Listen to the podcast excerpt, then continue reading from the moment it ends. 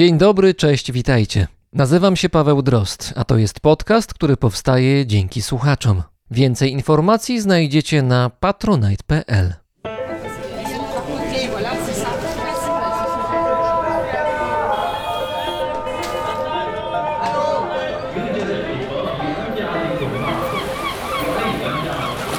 Brzmienie świata z lotu Drozda.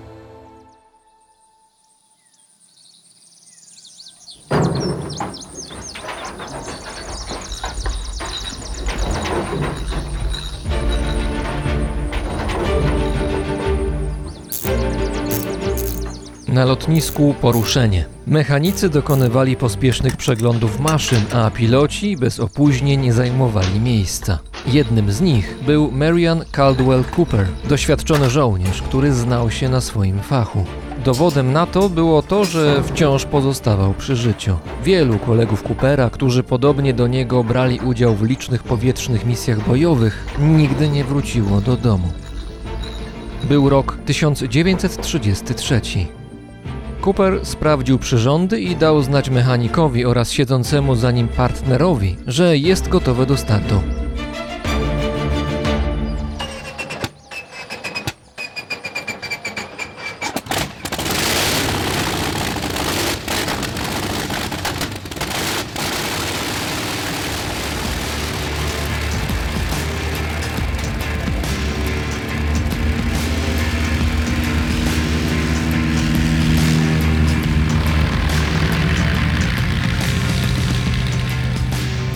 Chwili mała eskadra falconów wzbiła się w powietrze i skierowała się na widniejące w oddali charakterystyczne drapacze chmur. Curtis Falcon był popularnym w amerykańskiej armii samolotem bojowym. Dwupłatowa maszyna miała drewniane skrzydła, które połączone były ze zbudowanym z aluminiowych rur kadłubem. Załogę stanowiło dwóch ludzi, pilot oraz tylny strzelec. Samolot nie miał zamkniętej kabiny, dlatego podczas lotu przydawały się szaliki, ciepłe czapki oraz gogle. Maszyny takie jak Falcony patrolowały amerykańskie wybrzeże i dobrze radziły sobie w powietrzu, ale na niebie latały już samoloty jednopłatowe, znacznie szybsze i wytrzymalsze. Mimo, że Curtis Falcon był modelem wprowadzonym do służby zaledwie 6 lat wcześniej, za sprawą błyskawicznych zmian w światowym lotnictwie uchodził za samolot przestarzały. Ale takie do dyspozycji mieli Amerykanie, a Marian Caldwell Cooper nie narzekał. W czasie I wojny światowej latał na maszynach prostszych i znacznie gorzej wykonanych. Niewiele lepiej było później pod Kijowem, gdy z powietrza atakował Armię Czerwoną. Samolot to jedno, ale najważniejszy jest jego pilot.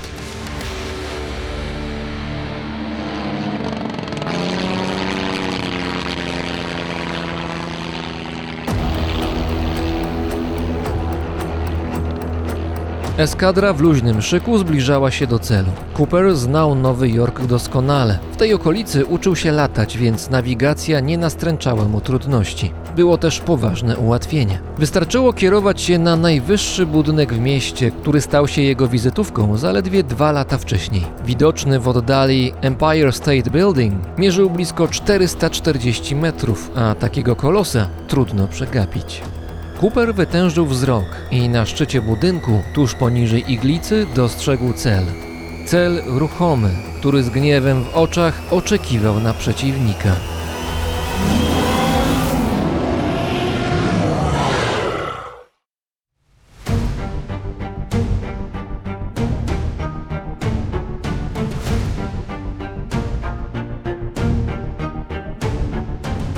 Ciekawość świata, ryzyko i kreatywność to główne cechy życia, które wiódł Marian Caldwell Cooper. Już jako młody chłopak szukał mocnych wrażeń. Pracował jako dziennikarz oraz jako żołnierz ochotnik, najpierw w Stanach Zjednoczonych, a później w Europie w trakcie I wojny światowej. Był pilotem. Wtedy też po raz pierwszy został zestrzelony i nie po raz pierwszy ocalił przy tym życie, trafiając do niewoli. Zaraz po wojnie przyjechał do Lwowa. Na miejscu zaangażował się w pomoc humanitarną, jakiej Stany Zjednoczone udzielały odrodzonej Polsce. Wobec tego kraju Cooper odczuwał słabość. Mówił, że zarówno USA, jak i jego rodzina mają do spłacenia dług. 140 lat wcześniej pradziadek Mariana Coopera, pułkownik John Cooper, w trakcie amerykańskiej wojny o niepodległość walczył pod dowództwem generała Kazimierza Pułaskiego.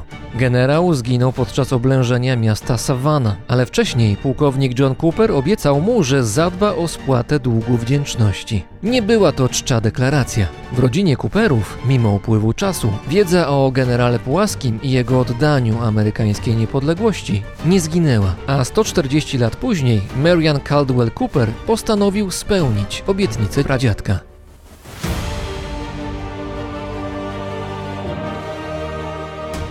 W 1919 roku z inicjatywy Coopera powstała w Polsce eskadra, w której służyło ośmiu amerykańskich lotników. Na powstanie tej nietypowej jednostki zgodzić się musiał sam Józef Piłsudski. Jego decyzja podyktowana była realiami. Na wschodniej granicy II Rzeczpospolitej tliła się wojna z bolszewicką Rosją. Było jasne, że dojdzie do konfrontacji, w której na szali będzie zdobyta właśnie niepodległość. Polska szykowała się do walki, a lotnicy z USA byli dla rodzącego się dopiero polskiego lotnictwa cennym nabytkiem. Pomoc Amerykanów przydała się już cztery miesiące później. Polacy, sprzymierzeni z armią Ukraińskiej Republiki Ludowej, rozpoczęli ofensywę na Kijów. Cooper i jego rodacy, walczący w eskadrze myśliwskiej imienia Tadeusza Kościuszki, nękali Armię Czerwoną karabinami maszynowymi oraz zrzucanymi z samolotów granatami. Odegrali ważną rolę w atakowaniu piechoty i pociągów pancernych oraz przeprowadzili wiele lotów zwiadowczych. Do końca wojny polsko-bolszewickiej zginęło pięciu amerykańskich pilotów, a Cooper, zestrzelony w 1920 roku, trafił do niewoli. Niecały rok później z pomocą polskich jeńców uciekł z obozu niedaleko Moskwy i pokonując kilkaset kilometrów pieszo dotarł na Łotwę, a potem do Polski. Po wojnie wrócił do ojczyzny. W 1930 roku, w oparciu o losy jego oraz innych Amerykanów walczących z Armią Czerwoną, powstał polski film Gwiaździsta Eskadra w reżyserii Leonarda Buczkowskiego. Była to bez wątpienia superprodukcja. Sceny bitew kręcono na poligonie, a walki samolotów rejestrowane były w powietrzu z udziałem maszyn pilotowanych przez asów polskiego lotnictwa. Gwiaździsta eskadra uważana jest za najdroższą polską produkcję czasu międzywojnia, jednak wszystkie kopie filmu zostały później zniszczone przez Rosjan. Jednym z wątków produkcji była historia romansu Polki i amerykańskiego pilota. Był nim najpewniej Cooper.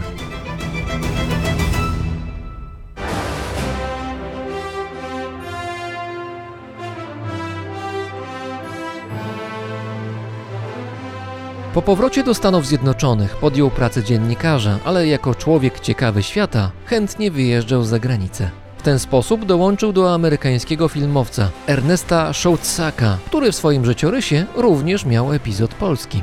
Duet razem z kamerą odbył podróże m.in. do Etiopii, Sudanu, Iranu oraz Tajlandii. Efektem tych wyjazdów były udane filmy dokumentalne z wykorzystaniem elementów paradokumentu. Wkrótce współpraca Coopera i Schoutzaka zaowocowała filmami fabularnymi, w których obaj wykorzystywali doświadczenia wyniesione z podróży. To skłoniło ich do prac nad filmem, który wszedł na ekrany amerykańskich kin w 1933 roku. Film okazał się sensacją, ale nie byłoby to możliwe, gdyby nie niespodziewana pomoc innej powstałej trzy lata wcześniej produkcji.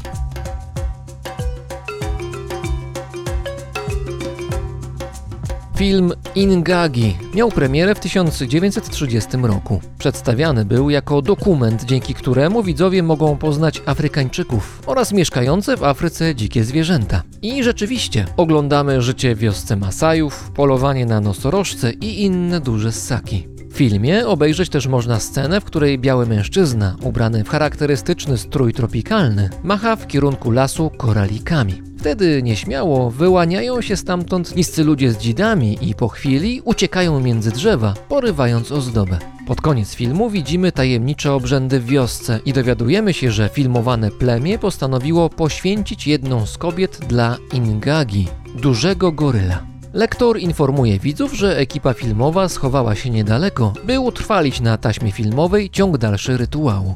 Wtedy goryl porywa półnagą Afrykankę i ciągnie ją do lasu. Biali filmowcy wszystko filmują, lecz wreszcie zabijają bestię, a kobieta jest uratowana. Końcowe napisy informują, że filmowcy ze zgrozą opuścili Afrykę, by wrócić do cywilizacji.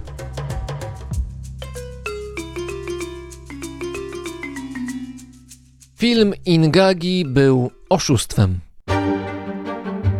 Nieliczne autentyczne sceny z Masajami lub dzikimi zwierzętami zostały wzięte z innych nagrań bez zgody ich twórców. Wiele ujęć, na których widzimy jakoby Afrykańczyków, zostało nakręconych w Stanach Zjednoczonych z udziałem czarnych Amerykanów. Domniemani pigmeje z dzidami to odpowiednio ucharakteryzowane czarne dzieci z okolic Los Angeles, a większość scen walk ze zwierzętami nagrano w jednym z amerykańskich ogrodów zoologicznych. Biolodzy łapali się za głowę, gdy na ekranie pojawił się Tortadillo, jakoby odkryty przez ekipę filmową nowy, nieznany wcześniej afrykański gatunek. W rzeczywistości był to żółw, któremu doklejono łuski, skrzydła oraz ogon. Mimo, że początkowo Ingagi miał tylko jedną kopię kinową, a bilety były bardzo drogie, tam gdzie go wyświetlano, sale pękały w szwach. Widzów przyciągały pogłoski związane z tym, co można obejrzeć na ekranie i nie chodziło o afrykańskie krajobrazy. Magnesem dla widzów, przede wszystkim ich męskiej części, były pokazane w filmie chodzące po lesie czarnoskóre kobiety, całkowicie nagie. Ale najwięcej emocji związanych było z kobietą, którą oddano w ofierze gorylowi. Ta historia była całkowicie wyssana z palca i nakręcono ją w USA, a rolę goryla odgrywał przebrany człowiek. A dlaczego wielka małpa porwała Afrykankę z obnażonym biustem? Sugerowana odpowiedź na to pytanie była pikantna i do tego odpowiadała wyobrażeniom wielu białych Amerykanów na temat Afrykańczyków. W ciągu zaledwie trzech miesięcy Ingagi zarobił milion dolarów. To był sukces. Nie przeszkodziły w tym ani procesy sądowe o bezprawne użycie cudzych nagrań, ani to, że ten film dokumentalny zdemaskowano jako wymyśloną od początku do końca fikcję, wprowadzającą ludzi w błąd i bazującą na ich niezdrowej ciekawości. Jednak Ingagi zwrócił na siebie uwagę jednego z gigantów Hollywood, firmę RKO Radio Pictures. Później ta firma będzie znana z filmów z udziałem Catherine Hepburn, Johnem Wayne'em, Fredem Asterem czy Robertem Mitchumem. I producenci uznali, że najwyraźniej widownia chce oglądać historię z udziałem wielkiej małpy i młodej kobiety. To przekonanie skłoniło RKO Radio Pictures do zainwestowania w nową superprodukcję, która czekała na realizację. Jej autorami była para doświadczonych już filmowców, znani nam już Ernest Schoutsack oraz były pilot Marian Caldwell Cooper.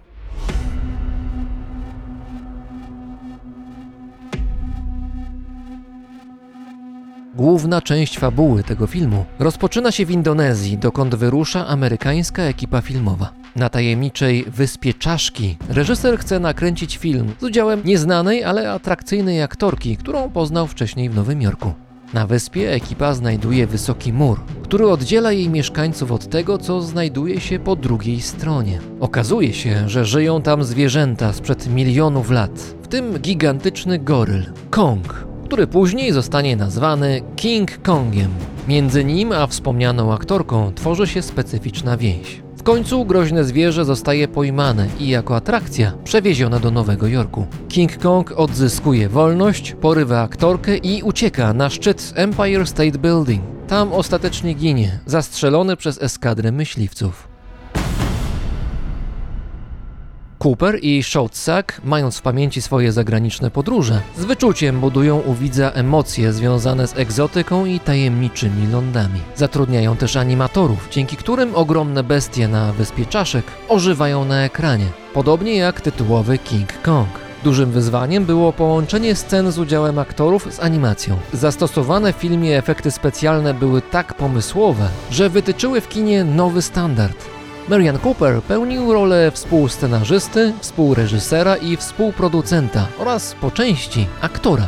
W chwili, gdy stojący na szczycie Empire State Building King Kong jest atakowany przez dwupłatowe samoloty, za sterami jednego z nich możemy oglądać Coopera, byłego pilota z nad Kijowa.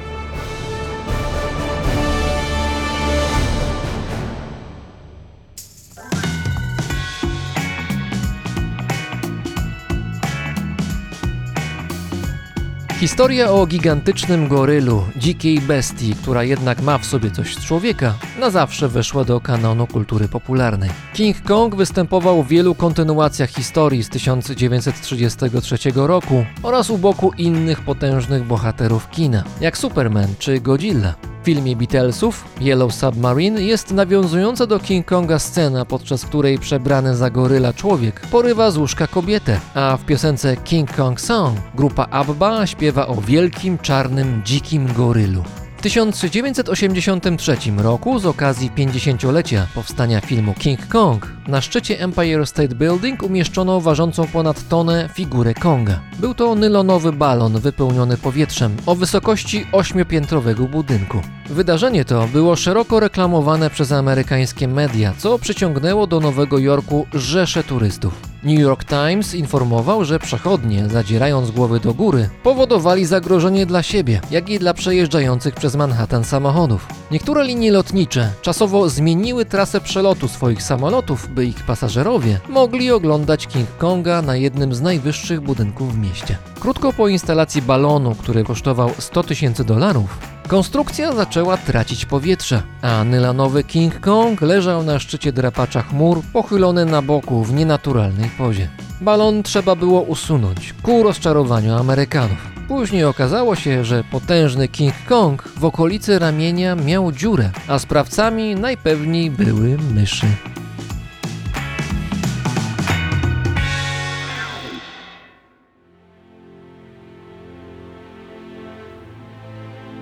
Życiorys Mariana Caldwella Coopera jest tak złożony i tak bogaty, że z powodzeniem mógłby wypełnić biografię nie jednej, lecz kilku osób. Był pilotem, żołnierzem, jedną z najważniejszych osób w historii amerykańskiego kina. W 1945 roku był naocznym świadkiem podpisania przez Japonię kapitulacji, a w 1952 roku otrzymał Oscara za całokształt twórczości. Był człowiekiem, któremu trudno było usiedzieć w miejscu. Podobnie jest z osobą, która jest bohaterem tego odcinka, a obecnie kontynuuje podróż na północy Europy, jak i podróż większą, życiową. To będzie spokojna, niespieszna rozmowa o rzeczach prostych, codziennych i osobistych.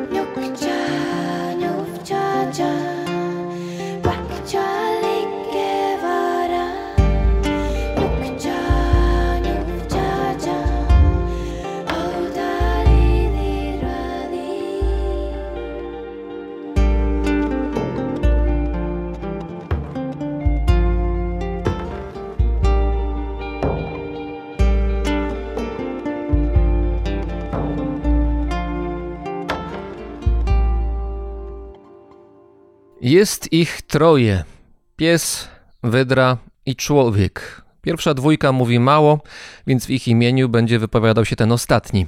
Razem z nami, gdzieś w środkowej Szwecji, jest Tomasz Paterski, autor bloga Leśne Rzemiosło. Dzień dobry, cześć. Dzień dobry. Jak powiedziałem, jest was troje. Przedstaw proszę członków zespołu. Wraz ze mną jest psiak rasa Kitainu, jest to mój kompan. Szczerze obozowiska przed niedźwiedziami, rysiami i innymi zwierzakami, które chcą nas tutaj pożereć. Oczywiście żartuję. Wraz z nami jest Wydra, to jest nasz środek lokomocji, jest to cedrowe kanu wykonane ręcznie. A jak przedstawiłbyś siebie? XXI-wieczny traper, rekonstruktor historyczny? Chyba tak wszystko po trochu, bo rekonstrukcja historyczna jest mi bardzo, bardzo bliska. Strasznie pasjonuje mnie historia traperów Ameryki Północnej. Podróżuję tutaj w takim starym stylu traperskim, jeszcze sprzed rewolucji przemysłowej, ale też nie unikam nowoczesnych rozwiązań, bo częściej jestem zmuszony korzystać tutaj z dobrodziejstw współczesnego świata, choćby pod kątem paneli słonecznych. Także taka troszeczkę hybryda starego świata i tego nowoczesnego. I o tym będziemy jeszcze rozmawiać, bo to jest skomplikowana historia i skomplikowana instalacja w ramach obozu, w którym się w tej chwili znajdujecie. Ten obóz jest obozem zimowym, ale do niego dojdziemy. Wróćmy do zarania tej przygody, tej podróży.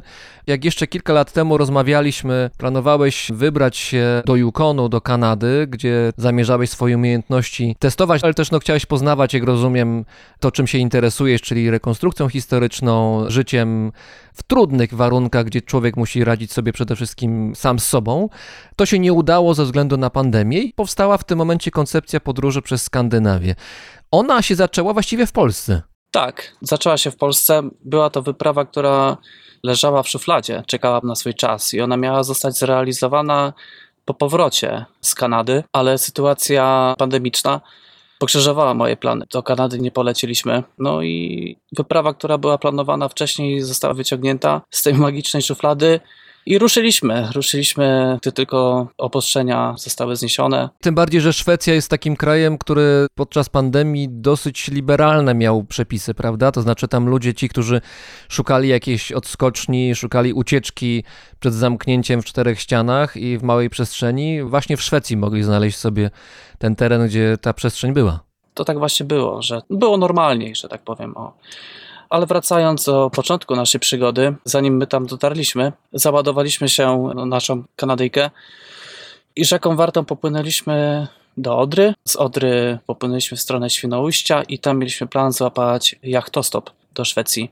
Ja tu tylko napomknę taki ważny element, że w zasadzie wypłynęliśmy bez grosza przy duszy wszystko postawiliśmy na jedną kartę i rozmawiałem z przyjaciółmi na ten temat, to no, każdy się pukał po czole, że Tomek, ty tu wariat jesteś. To tak nie można, to trzeba zaplanować. To jest zbyt poważna rzecz, to jest zbyt duże ryzyko. Ale jakoś tak zawziąłem się w sobie, bo zadałem sobie takie pytanie, co ja będę robił w tej Polsce? Co teraz? Co dalej? Bo rozumiem, że to jest tak, że duża część środków, które miałeś, które zgromadziłeś, one poszły na wyprawę tę kanadyjską, która nie doszła do skutku. Tam też no, rozumiem, że jakieś pieniądze zniknęły i w związku z tym, że loty zostały odwołane, że to się nie odbyło, no to straciłeś też jakieś środki. No tak, tak, tak. To były lata przygotowań, to były no, dość poważne sumy. Sam frakt sprzętu, którego było ponad 250 kg, to nie były małe koszty. Bilety były zabukowane, no i gruchnęła informacja w marcu, na początku tamtego czasu, że jest tak jak jest i w zasadzie zrezygnowałem z tego wylotu. Też nie wiedziałem, co mnie spotka na miejscu. Straszne ryzyko było, żeby potem sprowadzić z powrotem ten sprzęt. No i zostaliśmy w Polsce. Wtedy podjąłem tę decyzję, że uruchamiam tą wyprawę jakby zastępczą. No i ruszyliśmy no, w stronę Szwecji dotarliśmy do tego Świnoujścia. Ja jeszcze chciałbym zwrócić uwagę sobie oraz naszym słuchaczom, że cały czas mówisz w liczbie mnogiej. Ruszyliśmy, pojechaliśmy, popłynęliśmy, ale tak naprawdę to chodzi o ciebie, chodzi o wydrę, czyli o Kanadyjkę oraz o psa, bo tutaj pies jest ten twoim bezpośrednim kompanem. Tak, tak. Ja już tak z przyzwyczajenia mówię, że my, bo w zasadzie to jest jak, jak zespół, można by powiedzieć. Cały czas nierozłącznie jesteśmy ze sobą, już prawie teraz piąty rok będzie, kiedy jesteśmy razem w trasie. A opowiedz o tym psie, bo to nie jest pies zwyczajny, to nie jest pies, którego można normalnie spotkać, jak się wychodzi gdzieś na ulicy polskich miast. Raczej rzadko spotykany. Jest to pies rasy Akita Inu, japońska rasa, szpic. Bardzo wdzięczny pies, bardzo wdzięczna rasa. Trudna w ułożeniu, ale trudy są później zrekompensowane. To jest duży, taki przynajmniej się wydaje umięśniony pies, chyba że ma dosyć grubą sierść pod tą sierścią grubą jednak jest jakaś chudzinka, ale nie, to chyba jest pies, który potrafi wiele. Tak, silny pies. Używany niegdyś do polowań na niedźwiedzie, ale też do ciągnięcia ciężkich ładunków. Nanuk, tak ma na imię. Nanuk też pomaga mi zimą transportować, ewentualnie jak coś mam do przewiezienia na saniach. No pracuje też, że tak powiem, i doskonale sobie radzi w zimowych warunkach. Ja jeszcze powiem, że w tej chwili właśnie te zimowe warunki spędzacie w obozie w środkowej Szwecji. Tam jakieś dźwięki mogą być słyszalne po stronie Tomka, no bo jest, właśnie nie wiem, czy to jest szałas, czy to jest chata, zaraz do tego wrócimy, ale jeszcze chciałbym zatrzymać się przy kwestii wypłynięcia z Polski. To znaczy mówiłeś, że płynęliście Wartą, Odrą. Rozumiem, że na tej wydrze, czyli na Kanadyjce, był cały twój dobytek, który w tej chwili masz przy sobie. To trzeba było przetransportować najpierw polskimi rzekami, a potem przez Bałtyk. Dokładnie. Udało nam się to wszystko załadować na pokład. Było ciężko, ale się udało. Doświadczenie po prostu ze wcześniejszych lat, z przygotowań do tej wyprawy bardzo mi tutaj pomogło. Dotarliśmy do tego Świnoujścia, jak to stopu co prawda się nie udało złapać, ale jakimś cudem udało się wpakować na prom i promem dotarliśmy do Ystad. I potem dzięki kierowcy udało nam się dotrzeć nad brzeg jeziora Wanern. Tam założyliśmy obóz bazowy, a zimą cofnęliśmy się do Göteborgu, żeby troszeczkę zarobić pieniędzy na dalszą wędrówkę. Start tej eskapady przez Skandynawię to była miejscowość, która jest kojarzona przede wszystkim z tym, że tam powstawała jeszcze nie tak dawno duma szwedzkiego przemysłu motoryzacyjnego, czyli samochody Saab. Wiem, że są fani tej marki, zresztą rzeczywiście samochody no, mają coś w sobie charakterystycznego. Ta marka zdaje się już w tej chwili nie istnieje jako taka, już te samochody nie są produkowane. W każdym razie to była miejscowość Trollhättan i obok właśnie jest to jezioro. Jezioro jedno chyba z większych w Europie. To jest potwór, jak sprawdziłem, długość tego jeziora to jest ponad 130 kilometrów. Tak, jest to trzecie co do wielkości jezioro w Europie. Potężne. W którymś momencie, jak płynąłem, to ta przestrzeń, która nas ogarniała, no nogi mi się uginały. Musiałem się dobrze trzymać burty. Oszałamiające. Potężne jezioro, naprawdę. No i trudne warunki. Jakie było założenie i jakie jest założenie tej waszej eskapady wokół Skandynawii? To znaczy, co zamierzasz zrobić i co udało się dotychczas zrobić? Założenie w zasadzie bardzo proste. Być w drodze. To jest dla mnie najważniejsze. No, będąc w trasie czuję się po prostu szczęśliwy. Celem jest droga, a nie cel tej wyprawy. Cel wyprawy to jest jakby coś pośredniego. O, w ten sposób może to ujmę. Założyłem, że opłynę Skandynawię przez Szwecję, Norwegię, Finlandię, ale początkowo też miałem płynąć przez Półwysep Kolski, jednak tutaj musiałem troszeczkę zmodyfikować swoje plany. Finał wyprawy będzie w Helsinkach, a tam nie wiem, pewnie zapakuję się na statek i spróbuję się dostać do Kanady, aby realizować kolejną wyprawę. Czyli cała ta trasa ma być pokonana drogą wodną? Tak, wodną. Rzeki, jeziora, potoki. Troszeczkę oczywiście też po nogach, z tego względu, że trzeba się przenosić z jednego akwenu do drugiego akwenu. No nie wszędzie są te połączenia i trzeba tutaj troszeczkę się pomęczyć na lądzie. Ale to jak to się odbywa? To znaczy, nie wiem, ciągniesz tę swoją Kanadyjkę i pies razem z tobą ciągnie i w środku w Kanadyjce cały dobytek? Przenoszę wszystko na plecach. Każdą torbę, każdy plecak, każda część ekwipunku, łącznie 250 kg. Nieraz musimy przenosić nawet po 9 km, 10 km. Po kolei, z kubki na kubkę, etapami, aż z jednego miejsca dotrzemy do drugiego miejsca. Czasami to zajmuje cały dzień, czasami dwa dni. I ta eskapada w takim stylu, to znaczy z jeziora do jeziora, z rzeki do rzeki, to trwa od kiedy? Od zeszłego roku, prawda? Od 2021 oficjalnie trwa, bo sam etap dotarcia na punkt startowy, czyli nad jezioro Wanern, nie była nagłaśniona. Z tego względu, że postanowiłem najpierw dotrzeć na punkt startowy, a potem dopiero dać znać światu, że płyniemy. Jezioro Wanern, cóż można powiedzieć, no kawał wody. Do dzisiaj, jak sobie przypominam sytuację na jeziorze, to po prostu ciarki na plecach. Bardzo trudny akwen do pływania, szaleją tam naprawdę potężne wiatry. No jest otwarta przestrzeń, ten wiatr ma się gdzie rozpędzić.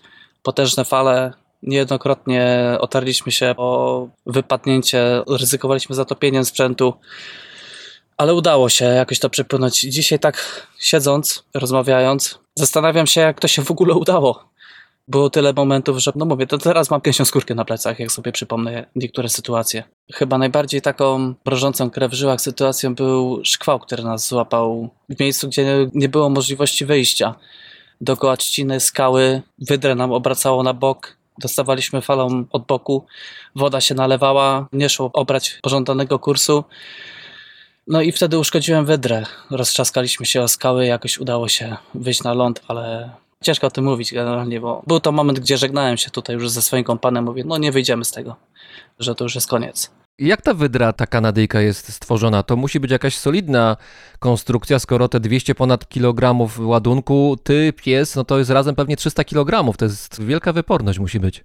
Kanadyjka jest zbudowana metodą listewkową. To jest w zasadzie laminat, bo ona posiada matę szklaną, jest pokryta żywicą, żywica jest pokryta lakierem samochodowym.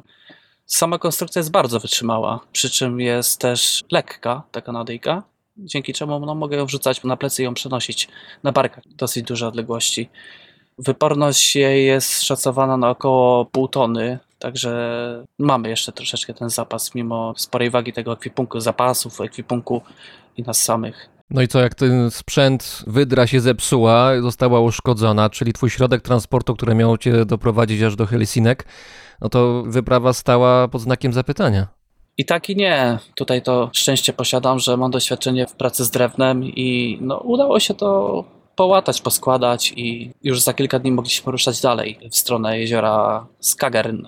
Tam mieliśmy mieć obozowisko zimowe i po zimie ruszyć dalej. No właśnie, poruszanie się i taka rutyna dzienna, jak to wyglądało? To znaczy, rano wstajecie, zjadacie jakieś śniadanie, ty i pies, na wydrę cały ekwipunek, płyniecie tyle, ile możecie dopłynąć w dane miejsce, które pewnie nie było nawet z góry upatrzone, tylko na bieżąco podejmowałeś decyzję i co? I obóz trzeba było założyć. Wyglądało to tak, że rano wstawaliśmy, czasami po nieprzespanej nocy, mimo dużego wyczerpania, te białe nocy nas, nie, przynajmniej dobijały.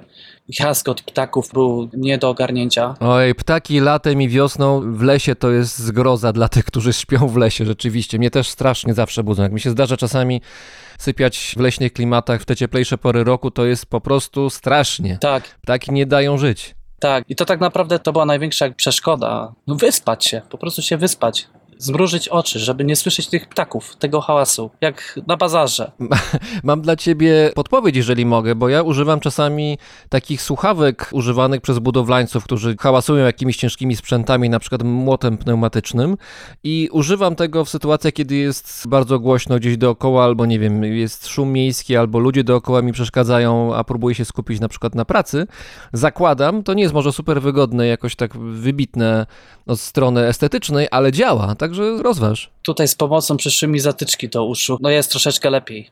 Ale mimo wszystko, jak wyląduję gdzieś tutaj w pobliżu namiotu ptak, to no są rzeczy po prostu nie do przeskoczenia. Ale wracając, po nieprzespanej z reguły nocy, no to szybkie śniadanie i na wodę. No, pakowaliśmy się. Sam załadunek trwał jak zwykle bardzo długo. Ta ilość sprzętu determinowała to, o której porze musieliśmy wstać. Spaliście w namiocie, czy w innej formie schronienia? Zwykle zakładanie obozu wyglądało w ten sposób, że rozładowywałem kanadyjkę, przewracałem ją na bok, narzucałem tam kawałek prezentu, zabezpieczałem ekwipunek i rozwijałem bedrola, to jest takie składane, rozwijane łóżko. W środku są futra i tak dalej. I to było nasze skronienie. Większy namiot rozwijałem tylko wtedy, kiedy była ku temu potrzeba. Namiot mam z piecem, także zawsze po jakiejś ulewie, to nas zastała na wodzie, no mogliśmy się tutaj wysuszyć. Ale jak to namiot z piecem? To wytłumacz. W środku namiotu mam zainstalowany jakby piec. Namiot w dachu ma rozetę metalową, z której wychodzi komin, a w środku możemy rozpalić no, przysłowiowej kozie jakimiś polanami jest ciepło i przyjemnie. Dzięki temu możemy też spędzać zimę w dziczy, bo bez pieca no to byłoby to bardzo ciężkie. To jest bezpieczne, żeby w namiocie palić ogień? Jeżeli się zachowa odpowiednie środki ostrożności, to jak najbardziej. No dobrze, czyli trzeba było się po takim noclegu zapakować i to trochę trwało. W zasadzie sam etap pakowania trwał godzinę, czasami nawet więcej. Wszystko zależało od tego, jakie były warunki na wodzie. Czasami się pakowaliśmy na jakiejś fali, gdzieś ta kanadyjka zawsze się obijała. Zawsze starałem się, żeby nie doszło do jakiegoś uszkodzenia na płytkiej wodzie. No i wyruszaliśmy. Wyruszaliśmy, płynęliśmy tak długo, jak były tylko warunki pogodowe. Czasami do 23, a czasami po dwóch godzinach trzeba było zejść, bo wiatr już był taki, że no, że było bardzo duże ryzyko, że utoniemy. Trzeba było się ewakuować na brzeg. A jak były białe noce i cały czas jasno, to pewnie co jakiś czas się pojawiała taka pokusa, żeby płynąć dalej, skoro jest jasno. Tak, była taka pokusa i w którymś momencie przedobrzyłem sprawę i No, zatrzymaliśmy się na skale i ani w prawo, ani w lewo. No i był problem i nie wiedziałem wtedy ani wysiąść, bo to zbyt głęboko. Nie miałem się czym odepchnąć z tej skały i po tamtym czasie stwierdziłem, że nie, że nie pływamy po nocach po szorówce, że tak powiem i od tamtej pory pływaliśmy tylko w dzień, także nie, nie ulegałem pokusie. Wystartowaliście w roku 2021, mamy teraz początek roku 2023, jeszcze trwa zima, środek zimy w zasadzie i wy macie przerwę w swojej podróży, założyliście obóz zimowy. Obóz zimowy to jest coś innego niż te obozy, o których wcześniej mówiliśmy, to znaczy to musi być coś bardziej trwałego, coś, co pozwoli wam no, jakoś poradzić sobie z tą zimą szwedzką przez parę miesięcy. Tak, różni się ten obóz od takiego obozu wędrownego. Główną taką różnicą jest to, że posiada platformę, na której zainstalowany jest namiot. Zbudowana ta platforma jest ze suchych bali, ma mocniejszy dach, ma też taki ganek, ma drewutnie. Jest po prostu cieplej. No, ta izolacja od podłoża jest tutaj bardzo istotna w takich zimniejszych porach roku. Oprowadź nas proszę po tym waszym obozie, bo to nie jest tylko tak, że jest sam namiot z tą platformą, ale to jest jeszcze więcej instalacji. Jak patrzyłem na zdjęcia, to w ogóle całkiem ładnie się urządziliście, to znaczy skraj lasu i widok na jezioro. Tak, zatrzymaliśmy się na południowym brzegu jeziora, aby panele fotowoltaiczne miały jak najlepsze warunki do pracy, ale też miałem na uwadze to, aby turbina wiatrowa miała otwartą przestrzeń. I to wszystko stoi jakby na skraju lasu. 15-20 metrów dalej stoi nasz namiot na platformie. Zabezpieczona jest kanadyjka na kosiołkach, tak aby nie przemarzała do gruntu, tak aby nic się nie niszczyło. I czekamy aż puszczą lody i będzie można płynąć dalej. Wtedy posprzątamy po sobie i płyniemy dalej. Korzystasz z wiedzy i rozwiązań tradycyjnych, które mają tam te 150, może 200 lat. Głównie tutaj chodzi o doświadczenia traperów amerykańskich z Ameryki Północnej, ale to jest też tak, że korzystasz z rozwiązań jak najbardziej XXI-wiecznych. To powiedziałeś teraz o panelach fotowoltaicznych. Wiem, że też masz elektrownię wiatrową, więc no właściwie na bogato.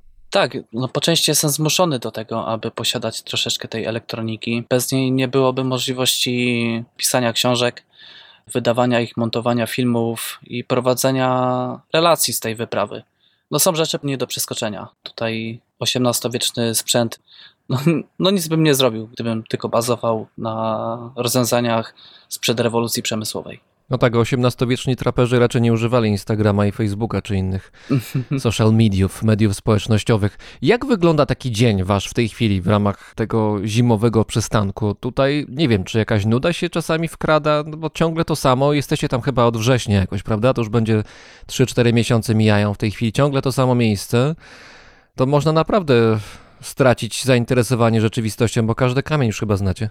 Znaczy, my się zatrzymaliśmy już tutaj w tym miejscu w lipcu. Musiałem troszeczkę wcześniej zejść ze szlaku, z tego względu, że miałem plany wydawnicze, panele potrzebowały dobrych warunków do pracy. Musiałem też poszyć ubrania, odzież na zimę. Tutaj bazuję głównie na tym, co ja sam skonstruuję swoimi rękoma. W zasadzie cały ekwipunek, który mam ze sobą, no to jest, poza pewnymi wyjątkami, to jest zrobione przeze mnie odzież musiałem na zimę przygotować, musiałem mnóstwo różnych innych rzeczy zrobić i to zmusiło mnie do tego, że zatrzymaliśmy się tutaj już w lipcu. No i ciągnie się to, strasznie się ciągnie. Ja to jestem takim człowiekiem, który lubi wędrować. Dla mnie domem jest droga i noż na głowę, że tak powiem, dostaję.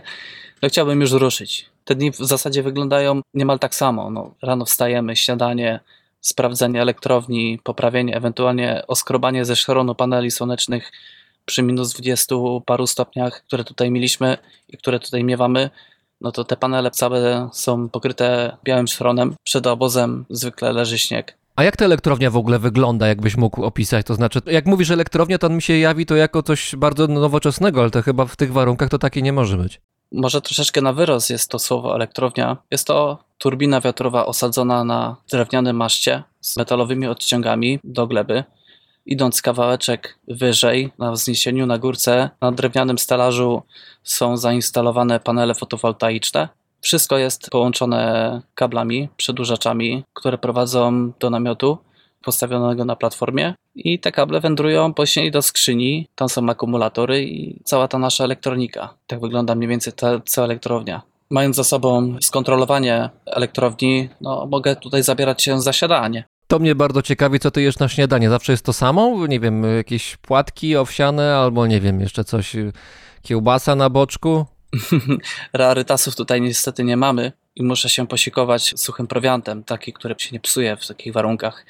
Wszelkiego rodzaju konserwy i tak dalej tutaj odpadają, bo w tych warunkach po prostu by no, nie przetrwały. W sensie mróz by je rozsadził, konserwę.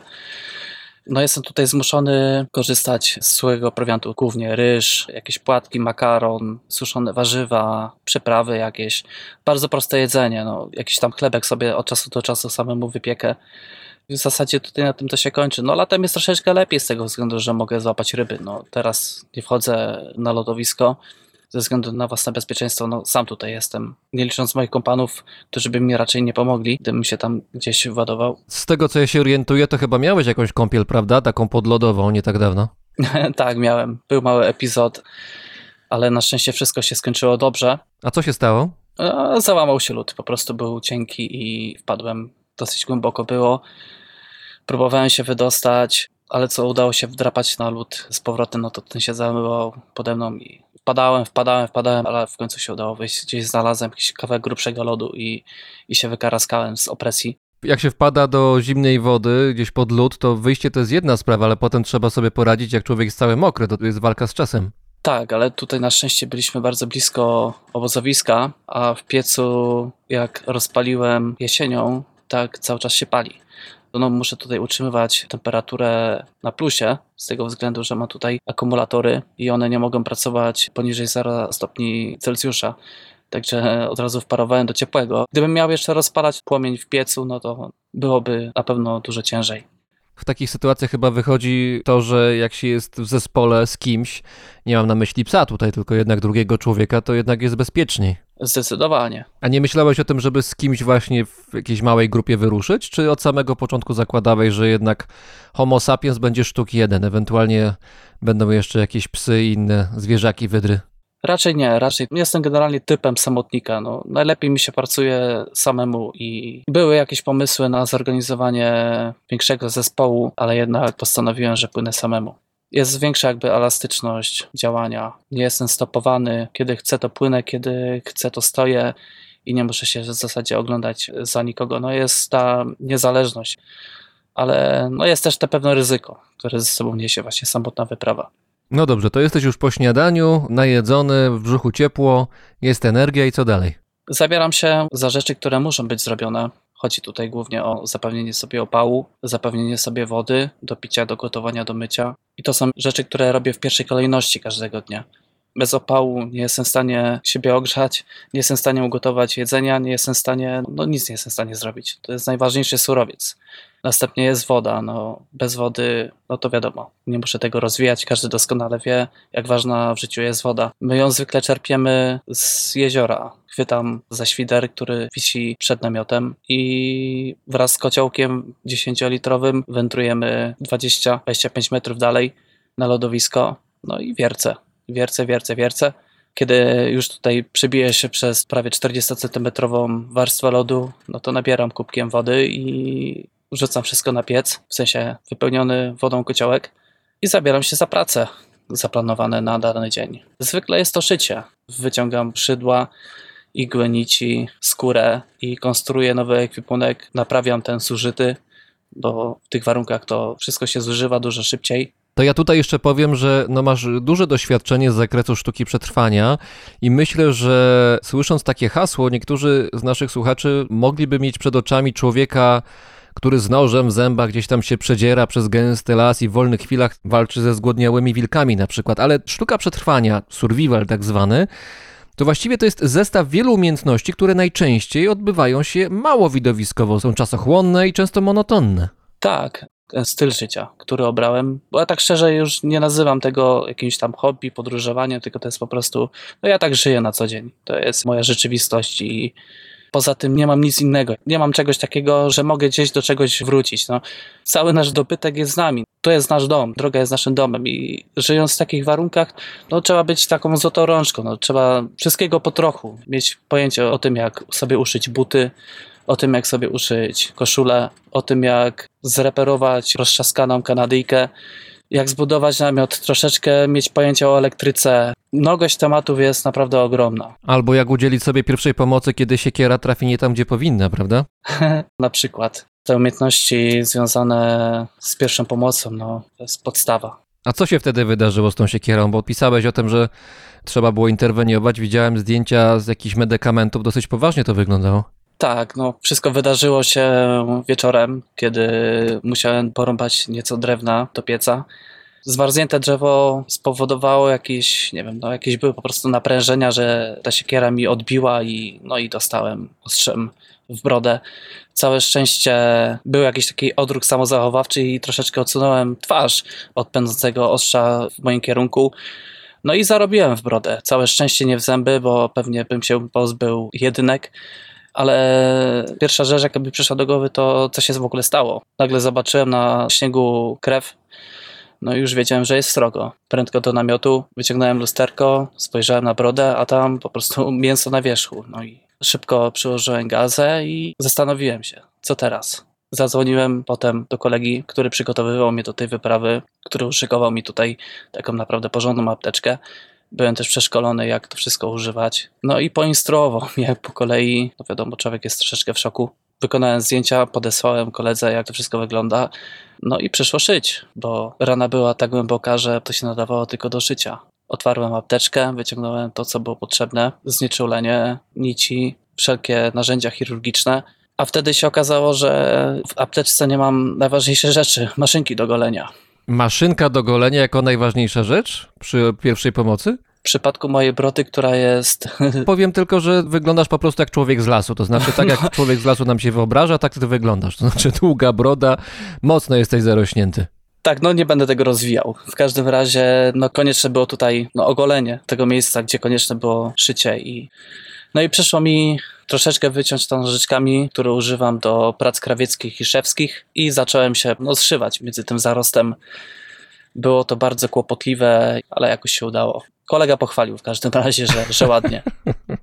Miałeś wtedy taką myśl może, że no jednak to nie jest zabawa, to znaczy bycie gdzieś z boku, niby dookoła pewnie jakieś miasta, wioski gdzieś w oddaleniu jakieś się znajdą i masz telefon do dyspozycji i jest internet, no bo masz prąd z paneli fotowoltaicznych i z tej małej elektrowni wiatrowej. Niby kontakt jest z rzeczywistością tą cywilizacyjną i zawsze można po pomoc zadzwonić, ale chyba nie do końca. Miałeś taką myśl, że no to nie są przelewki? Tak, tak, tak. Miałem, miałem spotkanie z niedźwiedziem i wtedy myślę, że ta elektrownia to na nic by się nie zdała i nawet zasięg, który był w obliczu starcia z takim zwierzem, no to raczej kiepsko. A co się Kiepsko, działo? kiepsko by było. Weszliśmy na niedźwiedzia, który obiadał się porówkami, ale całe szczęście wyglądaliśmy tak mało atrakcyjnie, że zostawił nas w spokoju. A jak to było z Rysiem? Bo jeszcze z Rysiem mieliście spotkanie. To w polskich warunkach spotkać Rysia to jest szczęście niebywałe i tylko najwięksi szczęśliwcy i ci, którzy się znają na ekologii tych zwierząt są w stanie te zwierzęta w ich naturalnym środowisku zauważyć, a w waszym przypadku to chyba to spotkanie z Rysiem szczęśliwie nie za bardzo było. Tak, też był epizod z Rysiem podczas wyprawy po drewno. Nanuk wędrował kawałeczek ode mnie, no, dosłownie z 10 metrów, 15 maksymalnie.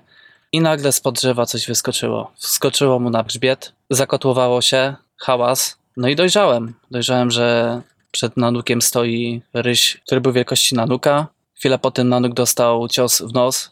Bałem się tylko, że uszkodzone zostało oko. Całe szczęście Nanuk tylko był pogryziony, podrapany, ale grzbiet był również do szycia. To rozdarcie było takie, że też trzeba było założyć szef. Ale na szczęście wszystko skończyło się dobrze.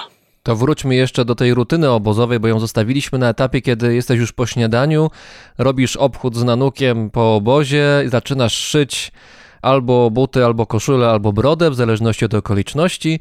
No i co? Potem przychodzi czas obiadu i co na obiad? Zwykle to samo, co było wczoraj. Ryż, jakieś suszone warzywa.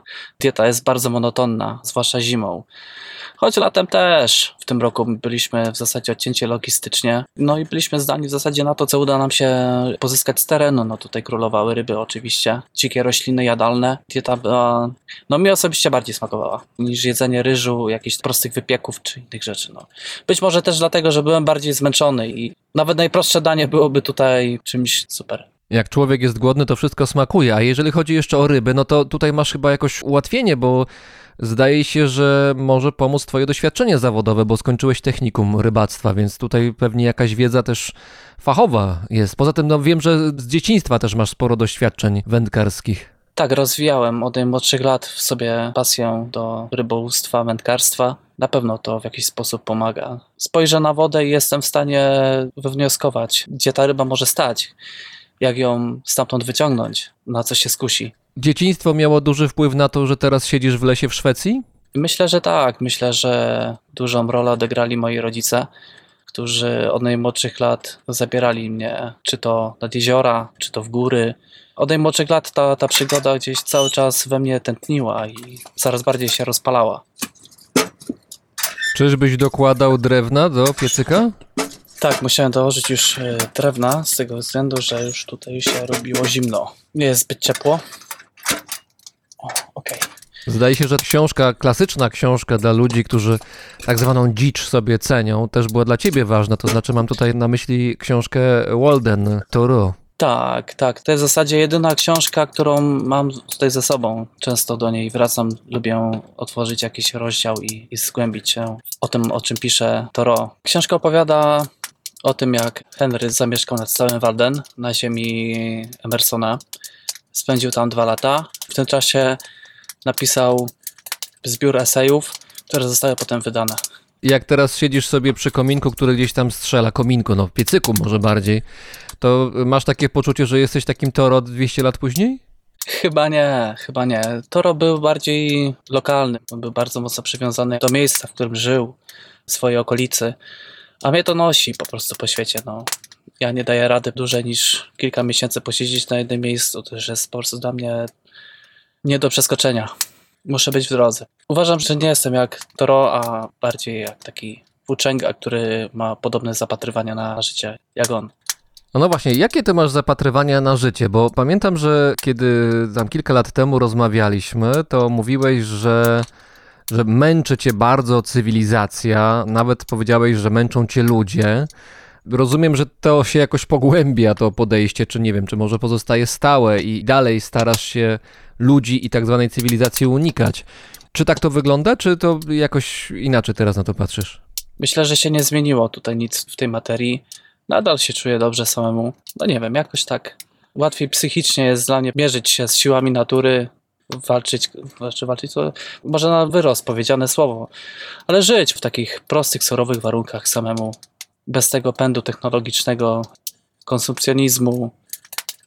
No jest to dla mnie lepszy świat. Nic się nie zmieniło od tamtej pory. No, jest to jakby stała, stała taka moja w życiu. Tylko, że wiesz, z drugiej strony, jak się spojrzy na to, o czym też rozmawialiśmy, i to na przykład, że w tej chwili siedzisz w namiocie i rozmawiasz ze mną przy pomocy internetu i masz mikrofon przed sobą i możemy w dobrej jakości się słyszeć i ponagrywać, to też świadczy o tym, że jesteś jedną nogą jakoś po tej drugiej stronie, powiedzmy, cywilizacyjnej. Też jesteś aktywną osobą i na Instagramie, i na Facebooku, prowadzisz swój blog cały czas, który wymaga tego, żeby mieć, jak sądzę, laptop, no mieć, musisz energię elektryczną, musisz mieć internet, bo inaczej by tego nie było. Więc jesteś tak trochę w rozkroku. Tak, i przyznam szczerze, że często mnie to męczy. Chciałbym się z tego uwolnić, ale tak jak mój przyjaciel kiedyś powiedział, że każdy jest niewolnikiem swojego pomysłu. Staram się rozwijać swój projekt. Lubię też tworzyć, pisać, kręcić filmy. Pierwiastek tej sztuki we mnie cały czas się gdzieś tam tli i no lubię po prostu tworzyć. A ten mój projekt, który prowadzę, no daje mi tą możliwość. Z drugiej strony, jeżeli chcesz działać i być osobą kreatywną, która coś wypuszcza w świat, nie wiem, czy to są filmy, czy, czy książki, czy teksty, czy zdjęcia i tak dalej, to wszystko, czym się zajmujesz, przy okazji podróży, no to potrzebna jest publiczność, a ta publiczność jest dostępna właśnie za pomocą internetu na przykład. No tak, tak. I właśnie w takim jestem rozkroku. Gdzieś tutaj się wewnętrznie toczy walka. Pomiędzy tym, co chcę, czego pragnę, a pomiędzy tym, jaką czasami czuję potrzeby. Trudno mi to po prostu ubrać w słowa. Jak jesteś w Szwecji podczas tej eskapady, to bywasz regularnie w sklepach, czy celowo unikasz ludzi w tamtych okolicznościach? Zwykle miejsca na obozowiska wybieramy w bardzo odosobnionych miejscach, tak aby nikomu nie przeszkadzać. A samą cywilizację no, widzę w zasadzie tylko raz w miesiącu, kiedy idziemy uzupełnić zapasy. Czasem się zdarza, że kogoś spotkamy na drodze, ale bardzo rzadko. No dobrze, to jeszcze raz wróćmy do tej rutyny obozowej. Jesteśmy po śniadaniu, jesteśmy po obiedzie i przychodzi długi wieczór, właściwie noc, jeszcze szczególnie teraz w warunkach zimowych, kiedy tam koło pewnie 16, w pół do 5 po południu robi się naprawdę ciemno. Wtedy masz do dyspozycji swój namiot, jakieś pewnie oświetlenie w środku jest, pewnie jakaś czołówka i wiele godzin trzeba spędzić ze sobą w towarzystwie psa, ewentualnie i lasu. Jak sobie z tym radzisz? Oświetlenie posiadam całkiem dobre, bo w zasadzie przed namiotem mam taki porządny halogen w przypadku na przykład, nie wiem, prac, jakieś, które by musiały być zrobione. Czołówka też jest jakaś w pogotowiu, ale w namiocie mam także oświetlenie LEDowe, także mamy tutaj całkiem dobre warunki. Ten wzrok się tak nie niszczy. Ale wieczór to jest głównie e, odpoczynek. Po całym dniu możemy się w końcu zająć sobą. Mogę też zgłębiać wiedzę w dziedzinach, w których mi tej wiedzy brakuje. No, ostatnio na tapecie jest uprawa warzyw. Uprawa warzyw? Ale jeżeli wy się przemieszczacie cały czas, no to warzywa, które potrzebują czasu, żeby urosnąć, no to chyba nie za bardzo się sprawdzają. Tak, ale to jest temat przyszłościowy, niemniej zgłębiam go, tak aby kiedy przyjdzie na to pora, żeby mieć już tam jakiś zasób wiedzy i móc gdzieś osiąść, gdzieś w dziczy i, i wtedy e, móc żyć samowystarczalnie. To jest też takie moje małe marzenie, żeby kiedy już faktycznie nie będę mógł, nie będę w stanie podróżować, człowiek się starzeje, kiedyś tych sił zabraknie, no to wtedy będę chciał gdzieś się zatrzymać głęboko w dziczy i, i żyć samowystarczalnie. Wtedy ta uprawa warzyw, wtedy ona ma sens, ale najpierw trzeba mieć na ten temat jeszcze troszeczkę wiedzy. To jest właśnie ten czas, kiedy mogę nabyć tą wiedzę, posiąść ją. Ale to jest niesamowite, bo masz lat chyba 35, coś koło tego, a już myślisz o tym, co będzie, jak nie starczy ci już sił na podróżowanie i jak osoba już w sędziwym wieku osiądziesz gdzieś dalej. To już z takim dużym wyprzedzeniem planujesz? To znaczy pielęgnuję swoje marzenia o samowystarczalnym życiu. Jest to gdzieś tam z tyłu głowy. Często do tego wracam. Noce temu sprzyjają, kiedy już mogę się uwolnić od zadań, które w ciągu dnia muszę wykonać. A nie ma wątpliwości, czy to na pewno jest dobra droga, którą obrałeś? No wiesz, noc długa, jak człowiek myśli, to myśli w różnych kierunkach mogą błądzić. Myślę, że to jest dobry kierunek. Znaczy, czuję to wewnętrznie, że to jest, że to jest to. Bo cały czas mnie to pociąga, każdego dnia fascynuje. Nie czuję znużenia siedzenia cały czas w lesie miesiącami, w zasadzie teraz to już latami. No nie nudzi mnie to. No. Każdy dzień to jest dla mnie fascynacja. W małych, drobnych czynnościach odnajduję radość. Człowiek się uczy cały czas, codziennie odkrywa coś nowego i to jest pasjonujące. Chciałbym to rozwijać. Ja myślę, że do takiego normalnego życia, pracy na etacie, no tak jak przeciętny człowiek żyje, no. Ja bym się nie odnalazł w tym świecie. Nie wiem, jakby to się skończyło, ale pewnie by się skończyło tym, że po tygodniu zapakowałbym się do Kanadyjki i gdzieś sobie popłynął. Czyli jakoś mosty masz już spalone. No można tak powiedzieć. Myślę, że tak. Myślę, że popaliłem te mosty i no nie mam do czego wrócić tak naprawdę. Dla mnie najważniejsza jest teraz droga i, i możliwość życia w takich traperskich warunkach. To się liczy dla mnie najbardziej, to jest dla mnie najbardziej cenne i to jest rzecz, której za nic w świecie bym nie zmienił. Pasja po prostu. Pasja do takiego stylu życia. Dlatego myślę, że ten kierunek, o którym mówiłem, że kiedyś tam bym chciał się zatrzymać, jak już braknie sił gdzieś w głębokiej dziczy, myślę, że to jest słuszny kierunek i to jest coś, co warto pielęgnować i coś, do czego warto się już teraz przygotowywać. Jest jeszcze zima, w chwili kiedy rozmawiamy. Jesteś w środkowej Szwecji. Jak przyjdzie wiosna, ruszacie dalej w trasy. Jakie są plany? Jak to widzisz? Plany są bardzo dynamiczne, tak samo jak dynamiczna jest pogoda, która obecnie tutaj panuje, bo my w zasadzie już tutaj czujemy powoli przedwiośnie. Ja widzę po nanuku, już w zasadzie gubi futro, wymienia. Dla mnie jest sygnał. Niedźwiedzie też się pobudziły, są też już pierwsze ofiary wśród myśliwych. Ale jak to niedźwiedzie atakują myśliwych? Tak, było ostatnio zdarzenie, w sumie całkiem niedaleko od nas, gdzie myśliwy został bardzo mocno poturbowany przez niedźwiedzia, a życie mu ocalił jego pies. Ale w każdym razie pogoda tutaj ulega poprawie, idzie w kierunku już wiosny. Aktualnie szykuję sobie wózek, konstruuję z drewna, żeby przenieść się z jeziora do koryta rzeki, bo rzeka już w zasadzie płynie. Dla nas to już jest sygnał i będziemy się za około miesiąc już przenosić do rzeki póki jeszcze jest zamarznięte jezioro, gdzie można lodem to wszystko pociągnąć I będziemy startować w stronę koła podbiegunowego. Jest taki plan, żeby w tym roku naprawdę bardzo dużo czasu poświęcić na płynięcie, zacząć jak najszybciej i skończyć dopiero wtedy, kiedy już nie będzie możliwości płynięcia, kiedy już te wody zostaną skute lodem. Planujemy dotrzeć gdzieś w okolice Jokmok, może troszeczkę niżej. To jest koło podbiegunowe. Tam będzie planowany kolejny postój. Kolejne zimowanie? Tak, kolejne zimowanie i też próba nawiązania większego kontaktu z północnym ludem Samów. A no właśnie, bo ja widziałem na zdjęciach, że na twoim obozowisku czy na namiocie wisiała flaga samska. To ona jest bardzo ładna, ona jest chyba czerwono-granatowa z takim kolorowym kołem. Bardzo estetycznie jest fajnie wykonana, ją bardzo lubię. Tak, tak. Towarzyszy ta flaga od początku jeszcze w Polsce. Jako ciekawostkę powiem, że tą flagę otrzymałem od Niemców, którzy obozowali nad Odrą. I taka bardzo sympatyczna pani, która nas zaprosiła na ognisko, po rozmowie pobiegła do namiotu, przybiegła z powrotem z tą flagą i powiedziała, że mam tą flagę dowieźć do Inari we Finlandii, bo tam ma swoją rodzinę. Poprosiła mnie, żeby ta flaga wróciła z powrotem tam, skąd została zabrana. Samska flaga wzięta z Polski, podarowana przez Niemców. Niesamowite. Tak. I powiedziałem, że ta flaga dotrze z powrotem tam, skąd została zabrana, no i tak sami płynie. A miałeś osobiście już kontakty z samami na północy? Osobiście nie, ale jestem w kontakcie mailowym ze stowarzyszeniami, staram się działać. Sama nazwa tej wyprawy, Samiland, nawiązuje do ich kultury, do tych ziem, do tych terenów. Chciałem nadać większą głębię tej wyprawie i nawiązać do rdzennych mieszkańców ziem, po których się poruszamy.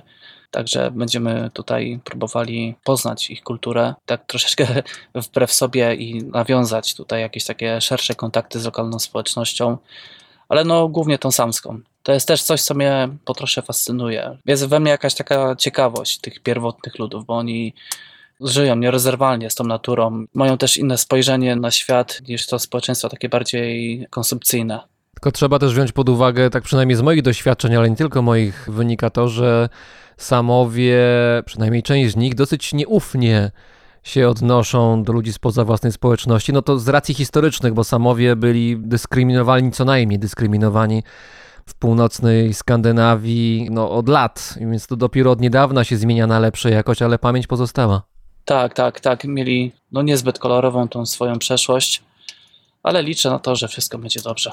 Kiedy zamierzasz do Helsinek dopłynąć? Kiedy zamierzasz do Helsinek dopłynąć? Może 4, może 5 lat. Myślę, że to jest jakiś taki realny termin, kiedy skończymy tą naszą wyprawę. Wcześniej myślę, że nie ma szans z tego względu, że no, ciężki teren już teraz się zaczyna, bo będziemy płynąć górami. Też nie wiadomo, jak będzie wyglądała dalsza trasa. To są szlaki nieprzetarte. No, czasami płynę po prostu miejscami, gdzie nikt nie pływa. Gdzie, żeby kogokolwiek spotkać, no to po prostu trzeba mieć albo szczęście, albo trzeba się zastanowić, czy to jest przewidzenie, czy nie wiadomo po prostu, jak będzie wyglądała dalsza trasa. I to tak naprawdę od tego zależy, kiedy my skończymy tą wyprawę. A to w ogóle jest realne, żeby całą tę trasę przepłynąć? Bo są jeziora, są rzeki, to jest oczywiste. W Szwecji też całkiem sporo tych jezior się znajduje, ale no, mogą być takie fragmenty, gdzie, gdzie szlaków wodnych nie będzie. To znaczy, jak układałem trasę, korzystałem z map satelitarnych. Także konfrontowałem mapy satelitarne z mapami topograficznymi. Z tego, co mapy mi mówiły, no to jest to realne do przepłynięcia. Ale jak jest, to trudno powiedzieć. Wyjdzie, że tak powiem, w praniu. Wyobraźmy sobie na koniec taki moment, że dopływasz do Helsinek. Mijają 4-5 lat od momentu, kiedy rozpoczęliście we trójkę z psem i z wydrą podróż wodną, rzeczną, jeziorną przez Skandynawię. I co dalej? Masz pomysł na to, co dalej? Jest pomysł. Ten pomysł wygląda tak, że po prostu będziemy szukali transportu za morze, za ocean. Chcemy się dostać do Labradoru i z Labradoru popłynąć na Alaskę. Zrobić trawers Ameryki Północnej. No, to są takie następne plany. I pewnie gdzieś tam na Alasce się człowiek zatrzyma i tam będziemy starali się już tak. Pewnie tam osiądziemy. Już będzie taki wiek, że, że będzie trzeba już gdzieś stanąć i pomyśleć o tym, żeby jakoś się ustabilizować. To życzę Wam powodzenia i bardzo Ci dziękuję, że poświęciłeś dla nas czas i chwilę, no bo domyślam się, że takie rozmowy dla osoby, która unika jednak ludzi do pewnego stopnia, no to, to chyba nie jest tak super wygodne. Trochę wychodzisz ze swojej strefy komfortu. Tak, no nie jest to dla mnie, nie jest to dla mnie łatwe, łatwe zadanie. W zasadzie rozmowy, które każdego dnia odbywam, no to są rozmowy z moim psem i no nie jest to łatwe, żeby, żeby rozmawiać i no ja myślę, że, że to słychać. Bardzo Ci dziękujemy, tym bardziej. Ja również dziękuję. Wszystkiego dobrego, pozdrowienia dla Wydry, pozdrowienia dla Nanuka. Trzymajcie się ciepło. W piecyku, jak słyszę, coś tam strzela, więc rozumiem, że już ciepłełko jest. Dzień jeszcze przed wami, bo rozmawiamy około południa, więc jeszcze sporo do zrobienia. Pewnie szycie jakieś się szykuje. Mam nadzieję, że nie brody, także tego też ci życzę, żeby broda była szyta stosunkowo rzadko. Wszystkiego dobrego, trzymajcie się. Również bardzo dziękuję. Pozdrawiam.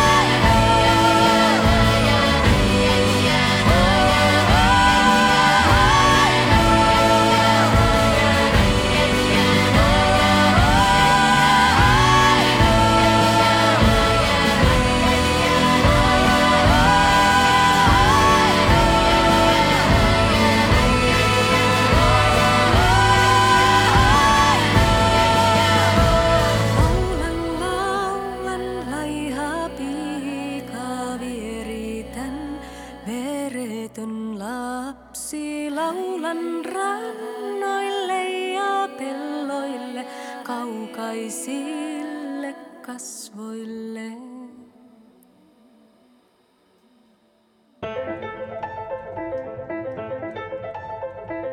To był 142 odcinek Brzmienia Świata z lotu Drozda, audycji, która istnieje dzięki słuchaczom. Jeśli spodobał się Wam ten odcinek, zostawcie pozytywną ocenę, gwiazdkę czy lajka tam, gdzie podcastów słuchacie. To pomoże innym odnaleźć Brzmienie Świata. Bardzo dziękuję wszystkim patronom i patronkom za hojność na patronite.pl.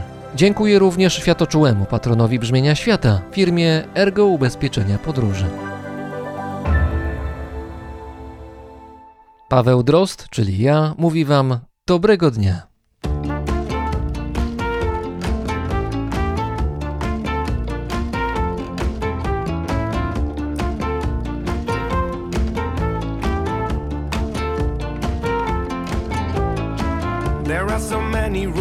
Written by I don't know who. All I know is they were written long ago. When all the ships arrived on board another life, they call it history, but it doesn't mean that we agree.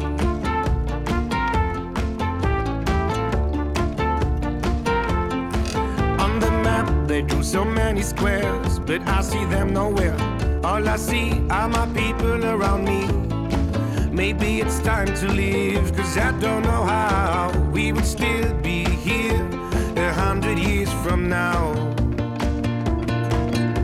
When everybody knows that people always cross the border,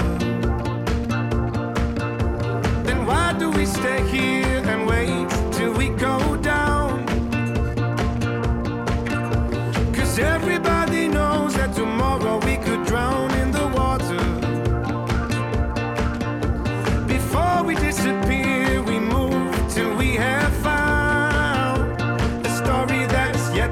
yet to.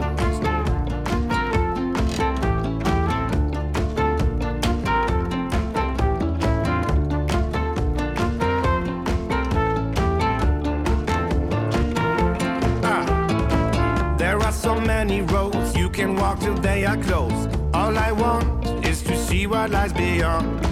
So come with me and dive into another life and write history for you and me on the map. They drew so many lines, and I don't know why anyone should still listen to these rules. I think it's time to leave and find another road. Cause I'm sure there's a story that is yet to be told.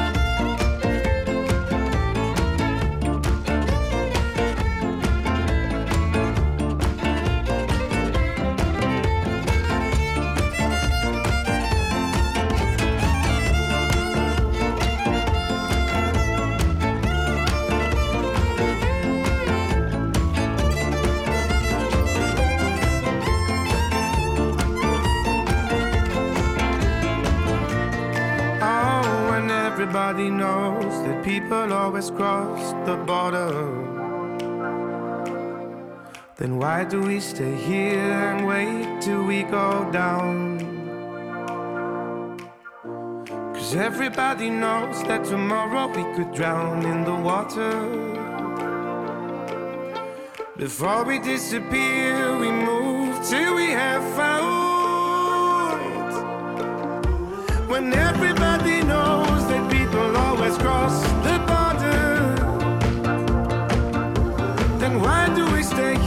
and wait